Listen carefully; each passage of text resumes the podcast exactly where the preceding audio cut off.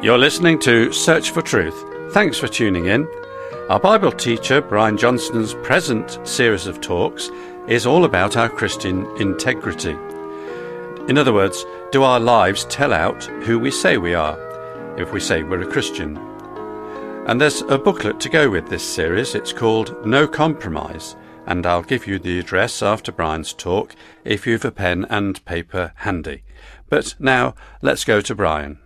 Thanks, John. On April 26, in the year 2006, tragedy struck Taylor University in Upland, Indiana, in the United States. Students and staff were travelling back to campus in a college van when an out-of-control truck hit them head-on. 4 students and a staff member died instantly. Funerals were held and the bereaved families mourned their losses. The Van Ryn family received word that their daughter Laura, though seriously injured and in a coma, had survived the crash, the only student to do so. The entire family rushed to the hospital and kept watch day and night over their daughter. The crash had badly injured and even disfigured her. As the days went by, Laura began to open her eyes, and gradually she began to speak. Her family rejoiced at the progress she was making. But then she started to say some really strange things. Her boyfriend felt confused and started asking questions. But they reassured themselves that the strange things she kept saying were all due to her head injuries. But when they called her by name, she kept shaking her head and saying her name was not Laura, but Whitney. Oddly enough, there had been a Whitney in the van, but she'd been one of those killed outright at the scene of the crash. Her family had already buried her. Why did Laura keep referring to herself as Whitney? Then, after comparing dental records, officials uncovered a huge blunder. Someone at the scene had wrongly identified the lone student survivor as Laura. In fact, Laura Van Ryn was dead. The young woman in the rehabilitation centre was not Laura, but Whitney Cerak. Laura's family revealed that they'd suspected that the patient in the hospital was not their daughter for several days before they informed officials. Soon after the accident, the Van Ryns had in fact noticed several indications that Whitney was not Laura, such as discovering the difference in Whitney Cerak's teeth and her navel piercing. And then, of course, Whitney Cerak later stated that her name was Whitney, not Laura, after coming out of her coma. Laura's parents revealed that family friends eventually had expressed concerns that the woman that they were caring for was not their daughter. The father said Whitney had accused them of being false parents. Finally, when Whitney told Laura's sister the name of her parents, Newell and Colleen, it was then finally that Laura's parents notified officials of the tragic mistake, more than a month after the accident. They explained their actions by stating that they were convinced by medical personnel that Whitney really was their daughter, but also that emotional distress had kept them from realising the truth sooner. Well, of course, it was clear that the coroner had failed to positively identify all the victims, and he soon announced his retirement. The incident made international headlines as a shocking case of mistaken identity between 2 of the victims. Laura Van Ryn, who died on the scene, was mistaken for the surviving Whitney Cerak. This was due to Whitney Cerak being in a coma for several weeks, a minor resemblance between the 2 women, swelling to Whitney's face, and the fact that her family had been reluctant to personally identify the body. The funeral had actually been conducted with a closed casket, and the mistake was not discovered until Whitney identified herself after waking up from a coma a month later. We can only imagine the shifting emotions between the 2 families involved. One family thought their daughter was dead, but found out that she was actually alive, while the other family, having initially rejoiced at the survival of their daughter, later discovered that she'd actually died at the crash scene. A mistake like this traumatizes, not least because we derive our identity from relationships. Without them, I cannot be me. But who am I? Before we put our faith in Jesus Christ as our personal Saviour, we were previously identified with Adam, the first human whom God created. We were, as the Bible says, in Adam. Adam, of course, as the Bible's first book reveals, sinned by disobeying God, his Creator. He then became the head of a race of sinful human beings to which we all belonged by natural birth. It's as if God viewed us as sinning in and with Adam, the first man. Unfair, you might think, but only if the story ended there.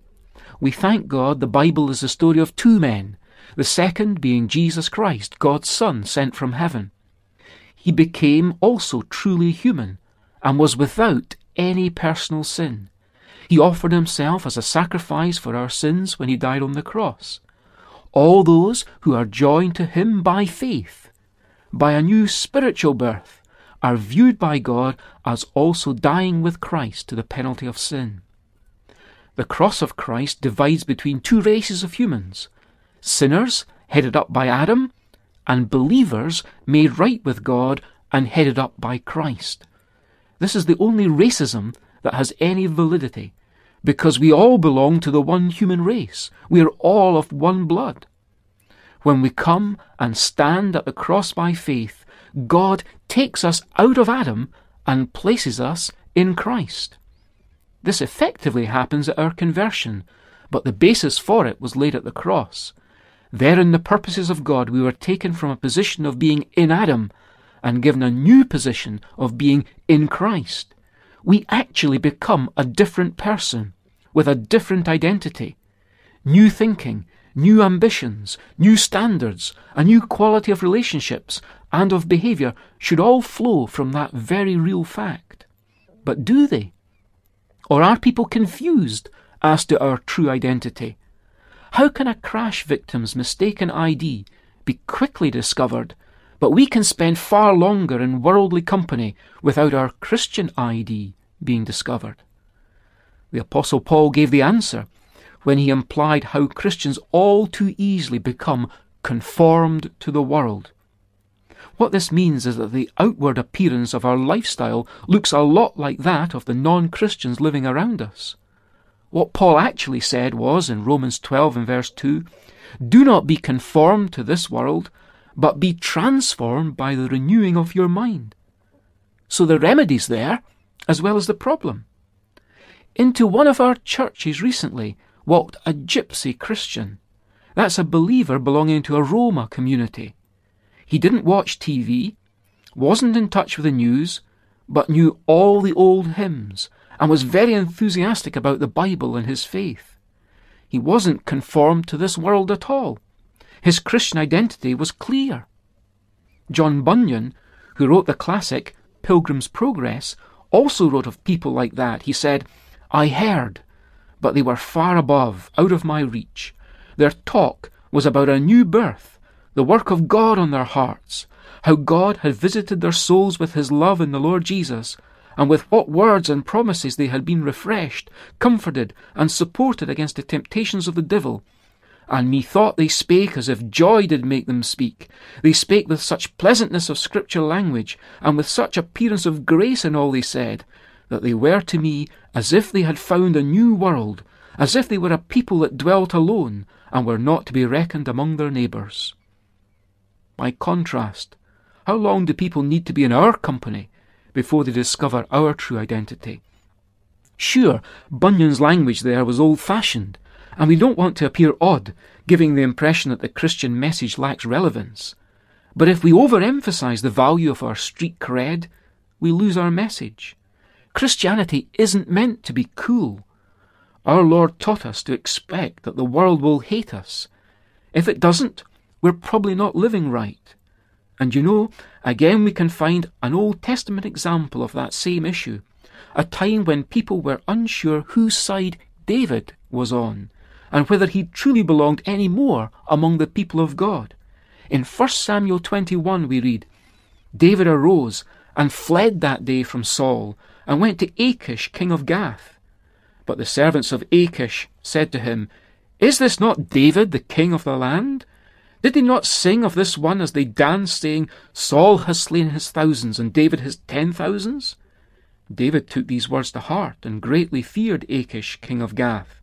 So he disguised his sanity before them, and he acted insanely in their hands, and scribbled on the doors of the gate, and let his saliva run down into his beard.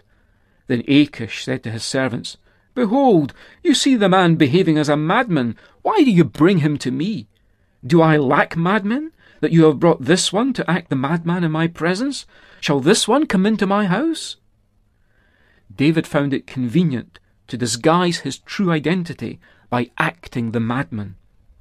Whenever we feel intimidated by the worldly company that we're in, we can act like we're one of them. Surely that's madness on our part too. Let's come back to sober-mindedness with another reminder of Romans 12 and verse 2 that we're looking at earlier. Do not be conformed to this world, but be transformed by the renewing of your mind. The transforming mentioned is like the word for Christ's own transfiguration. It's a change that comes from within, one which reveals our true identity. This is so different from the type of conforming that's typical of the devil, which is an outer change that conceals the true identity within. I'll leave you with a question. Is your true identity clear?